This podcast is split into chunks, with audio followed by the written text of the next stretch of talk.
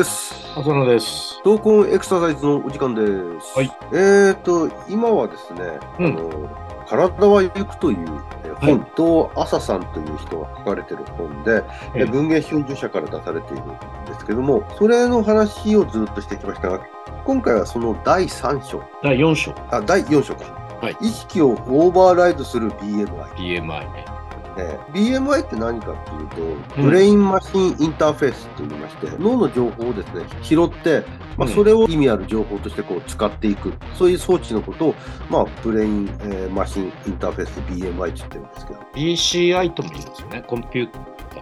ね。あなるほど。うん。で、ここで、この第4章で扱ってる BMI は、まあ、主に脳波を拾ってですね、まあ、その情報をもとに運動学習に役立ててるという感じのインターフェースなんですけど、うん。で、まあ、その意識をオーバーライドするっていうことなんですけども、このオーバーライドってまたどういう意味かというと、うん。よくね、パソコンとかでデータをこう、上書きすることをオーバーライトって言いますよね。ライトね。書く。ライト、上書きですね、まさに。うん。で、ここはですね、オーバーライドって言ってるんですよ。うん。えーちょっと調べてみましたら、まあ、あの、いろんな意味あったんですけど、IT 用語として定着しているものとしては、ある場所で定義された設定や手続き、えー属性、そういったものをですね、別の定義で上書きすること。うん。だからまあ、上書きという意味ではオーバーライトに近いんですけども、もともと何か違う情あの設定だとかで作られているその情報を違うあのやり方でまた書き込むというのがオーバーライドみたいなんですよね。うん。でこれはまあコンピューター用語らしいんですけども。で、今回そのオーバーライド、上書きっていうことは、脳のある機能が、まあ例えば失われた時に違うやり方で、その脳の機能をこう補ってやるというような意味合いなのかなというふうにちょっと取ったんですけど。まあちょっと乗り越えるみたいなところもあるよね。ライトだと。そうですね。英単語の意味として乗り越えるだとか、拡拡大するとかっていう意味もあるんですけど。で、まあそ、そういったところからも始まってる話なんですが、その脳の可塑性っていうところが、ちょっとその、この章での、扱ってる章での、まあ、中心になってるのかなと思います。そうですね。この可塑性っていうのが割とちょっと誤解を招くっていうか、うん我々も一時期誤解してた時期があったかもしれないんですけど、失われた神経細胞の代わりにとして別の神経がそれを補って新たに再獲得するみたいなイメージがあったんですけど、まあそれ自体は間違ってないんだけど、その可塑性っていうところがプラスティック、プラスティシティなんですよね。あの、よく、よくう僕自分たちの身の前にあるプラスチックが同じ語源なんですよね。そう。だからすごい、え、プラスチックって固まってるじゃんと思うんだけど、いや、うん溶かすとまた変形するでしょって。そうすると別の形になって、そしてまた固まる。そうですね。あの、熱加えるといか、いかようにでも形を変えることができるんで、可塑性なんですけど、ただ、重要なのは、そこで固まっちゃうってことですね。そうなんです。だからまあ固まらないとね、その能力っていうのを獲得したことにならないから、いかようにでも柔軟に変わるっていうイメージが先行しちゃうと、ちょっとそのプラスチックっていうイメージと合わなかったりするんで、その辺をちゃんとインタビュー受けた方は最後に説明してくれてるんで、まあ改めて気づいたっていうか、気づかされた。そうですね。ねまあ、この可塑性に対をなす言葉として、男性という、その弾うんむ性質の男性っていうのが書かれてましたけども、うん。まあ、これも同じように形を変わるんですが、その状況、例えば、あの、熱だとか、何かいろんな、あの、状況を取り除いたら、また元の状態に戻るっていうのが男性なんで、ゴこの可塑性っていうのは、その状況が取り除かれても、その変わった形のまんまでとどまっちゃうっていう状態ですよね。男性っていうのはね、バネとか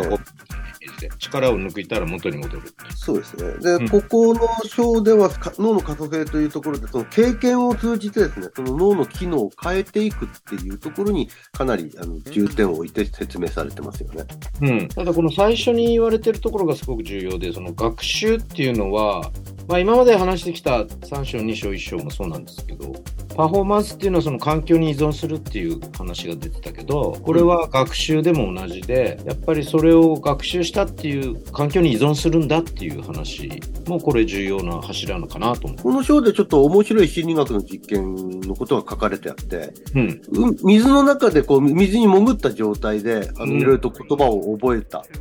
うんその状態と、それから陸の上で、陸の普通の陸上で言葉をいろいろとその覚え覚えさせるという、二つの二種類の環境の違うところで記憶させるっていう実験をさせてるんですけども、うん面白いことに、潜ってるところで、水の中でこう覚えた記憶は、水の状況では思い出しやすいと。陸の上で覚えたやつは、陸の上で思い出しやすい。その逆は必ずしも成立しないっていうところなんですよね。やっぱり、学習した時の環境によってその環境に依存するというのは、ちょっと言われてるっていうことですよね。そうですね。水の中で覚えても、陸でじゃあ試された時、あんまりうまくいかなくて。陸で試された人は、じゃあ潜って答え出してくださいって言ったら、陸でやるよりはうまくいかなかった。まあ、得意性と言ってもいいかもしれないですね。環境得意性みたいなね。うんそうですね。うん、ただ、こう、非常に、まあ、あの水の中と陸の上っていう、非常に極端な例で、うん、出してはいますけど、僕たちの世界の中でも、うん、リアビの世界の中でも、例えば訓練室の場面でたくさん立ったり座ったりだとか、いうことを繰り返したからといって、必ずしも自宅のベッドからスムーズに立てれるかどうかというわけにはならない、ね、そうなんですね。まあ、いわゆる訓練室には必ず平行棒っていうのがあるんですけど、平行棒捕まって立って歩けるのに、トイレで立てないっていうのが結構あって、うん、環境が全然違うし手すりの形状も違うんですよね。うん、当然それを外して取り上げるような形になりやすいのでトイレの場合は、うん、平行棒は下に押すような形になるので全然実は環境が違うんですよ。だから立てたからすぐできるでしょって、まあ、もちろん立つ能力はだから環境それればあるんだけどなんでそれができないんだろうっていうわけじゃなくできない理由がちゃんとあるんですよね。うん、うん、まあただ、その、平行棒で立つことができてれば、まあ、立つ座るの足の力の出し方もできてるわけだし、まあ、多少その引っ張り加減が違っても、えー、何回かやってるうちにそのうちにまた学習するんじゃなかろうか。ちょっと場面が変わってもすぐ適用できるんじゃないかと思いがちなんですけども、うん、なかなかそうはいかない。そうはいかないんですよね。かなりギャップありますね。そういったその一つのことをやったから、ちょっとそれに対する応用的なこともできるようになるとか、ちょっと場面が変わってもできるようになるとつい期待しがちなんですけども、うん、まあ、こういった状況況のことを繁華、あのいろんなものにこう応用できれる状況のことを繁華というふうに言うかと思うんですが、こういったことがなかなか定着できないということを意味してますよね。そうですね。運動を一つ学習するっていう中で、その繁華っていうのは一つの大きな目標にはなりますよね。どんな状況でもそれができるみたいな、そういうこともちょっと学ばさせてもらった。そうですね。またここの中で出てくる項目としましては、ものをこう覚えていくっていう途中の中で、その報酬系のメカニズムと、それから、まあ、罰、罰を与える系の罰系のメカニズムの2つのそのが、うん、学習メカニズムのことをちょっと取り上げてますよね。うん、で報酬系のメカニズムっていうのは、うまくいった時にその学習が進んでいくと、あこういう感じかっていうような、その得得するっていうんですかね、試行錯誤を繰り返してる中で、こう、なんとか自分でうまくいった感じがあった時に、ドーパミンという喜びを感じさせるようなですね、その神経伝達物質が出て、まあ、それによって学習が強化されていくいうようなことと、それからその一方で罰ゲメカニズムっていうのは何かの動きをやった、何かの学習をしたときに、その学習がうまくいってるかどうかの誤差ですね。例えば思ったようにできなかったその誤差を見て、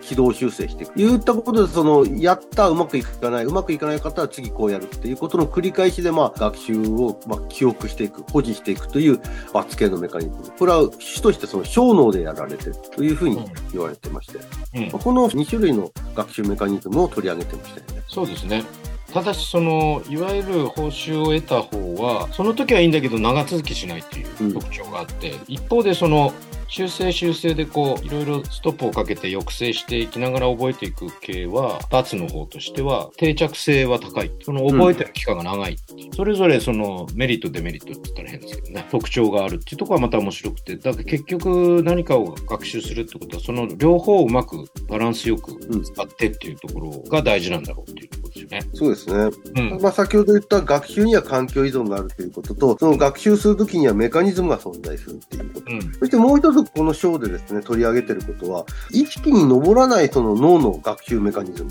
というところを取り上げてますよね。うん、面白い実験でヘッドセットって言いますか、バーチャル技術っていうんですか、VR 技術でそのマウントヘッドセットってあるじゃないですか。目に、あの、マウンティングディスプレイね。ねあの、かぶって、かぶってそのディスプレイが目に映ってて、まあ、仮想空間を見て、いろいろとゲームしたりなんかすることもあるでしょうけど、うん、そういったもの、あの装置を利用して、目の前に標的があって、まあ、それをただ指で刺すっていう実験があるんですけど、うん、これをですね、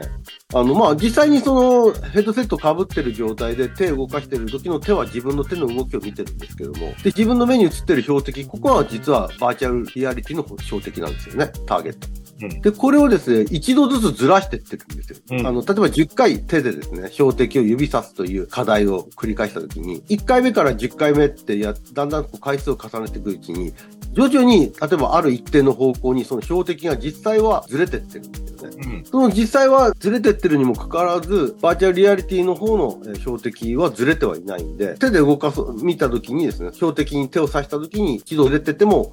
実際にはそのズレを修正して、うまくバーチャルリアリティの方側のターゲットを指で刺すっていう、そういった実験がされてましたよね。書かれてましたよね。バーチャルリアリティ側がずっとずれていくんですよね。であ、ごめんなさい。バーチャルリアリティ側がずれてってる。だけど一度ずつなんで意識には上らないんだけど、手はちゃんと修正していくんですよね、それに伴って。そうそうそうそう。うんということは、実際はずれてるにも、あ実際にバーチャルリアリティ側の方はずれてるにもかかわらず、うん手はうまくそれを修正してやってるっていうことですよね。意識に上らないんだけど、ズレをちゃんと修正してるってこ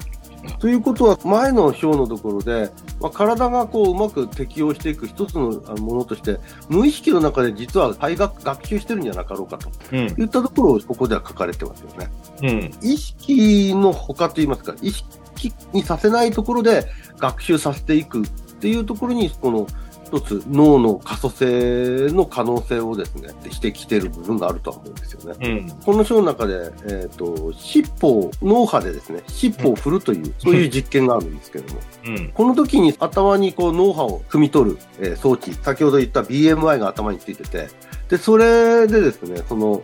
えっ、と、実際に人間って尻尾はないんですけども、脳波を読み取って自分の目の前にあるディスプレイに映っている自分の尻尾というふうに仮定してですね、その尻尾を動かすというけ実験があるんですけども、うん。これあの、人間は普通は尻尾がないんで、どうやってこう尻尾を動かすかっていう、そういったことはもともとはできないわけですよね。うん。ところが何回かその実験を繰り返しているうちに従って、尻尾を振る時の脳波をなんとなくこう学習していくと。うん。もともと備わってるわけじゃないですか、そういう機能が。ところがその、要するにもともとない機能を新たに作り出すっていうことをやり遂げれるっていう実験をやってますよね。うん。意識的にはやってるんですけども、もともとその、それができる意識を持ってるわけじゃないんで、無意識の中でそれをどんどんどんどんと成功体験を積み重ねていって学習していく。この機能をうまく利用して、なんとか麻痺だとかがあるような、その機能障害があるような、その体の動かすことに成功できないのかっていうことも同じような考え方でこうやられてますよね。そうですね。例えばですね、脳卒中なんかの脳の障害でこう麻痺が起きた時に、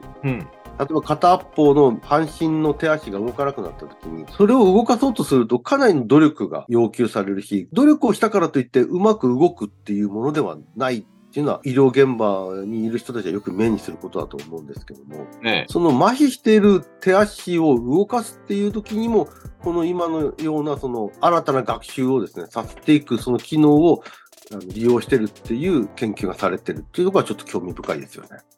そうですね。それが BMI の中心というかね。で、先ほどの尻尾同様ですね、本来はその動きが悪い、動か、動きづらいものを動かそうとするものですから、当然そのたくさんの試行錯誤があるとは思うんですけども、なんとなくこうだんだんとその動かすためにどうやったらどういった脳の機能を使えば、そこが動かしていけれるのかっていうのを、だんだんとこう学習していく過程があるわけですよね。うん。それをこううまく脳波が拾って、その脳波を拾った時にうまく手が動いた時、それ自体が報酬系のメカニズムが働いて、あ、こういう感じかと、なんとなく分かったっていうような感じで、またそれを再学習して強化していくという、その繰り返しでその麻痺している手足を、まあ、なんとか動く方向に持っていく。そういったリハビリテーションの技術応用に、ここの章では研究されてます。うん。このあたりどうですかね？最終的にはそのさっき言った反化っていうんですか、うん。どんな状況でも覚えられる。そしてもう一つはその覚えたものが長期間にわたって再現できるっていうところはまだまだ課題はたくさんありそうだなっていう感じです。よ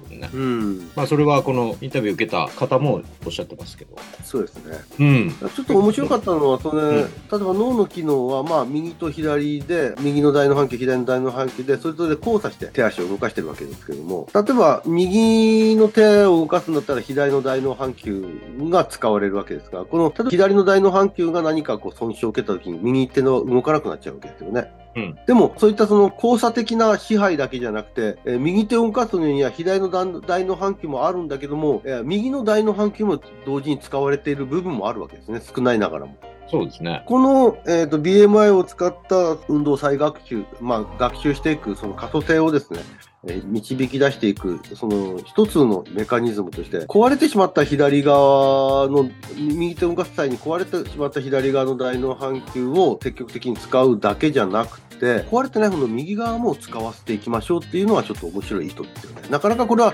普段、その意識の中では使いづらいところなんだけど、うん。それをこう、意識の他で使わせていくっていうところに興味深い可塑性を感じたなと。それがまあ、いわゆる可塑性っていうね、ところが。ねはいところが、これをその可塑性の先ほどの例でも言いましたけども、頑張れ頑張れの間違ったやり方で評価すると、それはうまくできない運動を身につけてしまうと。でも間違った形で固まってしまう可塑性になる可能性もあるっていうわけですよ。そうですね。固まるってとこがポイントでね。間違ってても、何が間違ってるかどうかは脳にとっては関係なくて、うん。一定の形で固定しちゃうっていう危険性があるっていうことだけは、よくよく感じておかなきゃならないと思うんです。そういったそのリハビリテーションのやりよう、あり方もちょっとこの章では示唆していたなというふうに感じました。まあ、あの、自分たちの領域にも近い話だったので、非常に興味深いことだったので、もうぜひ皆さんも読んでいただきたいなと思います。そうですね。はい。ねじゃあまた次回よろしくお願いします。はい。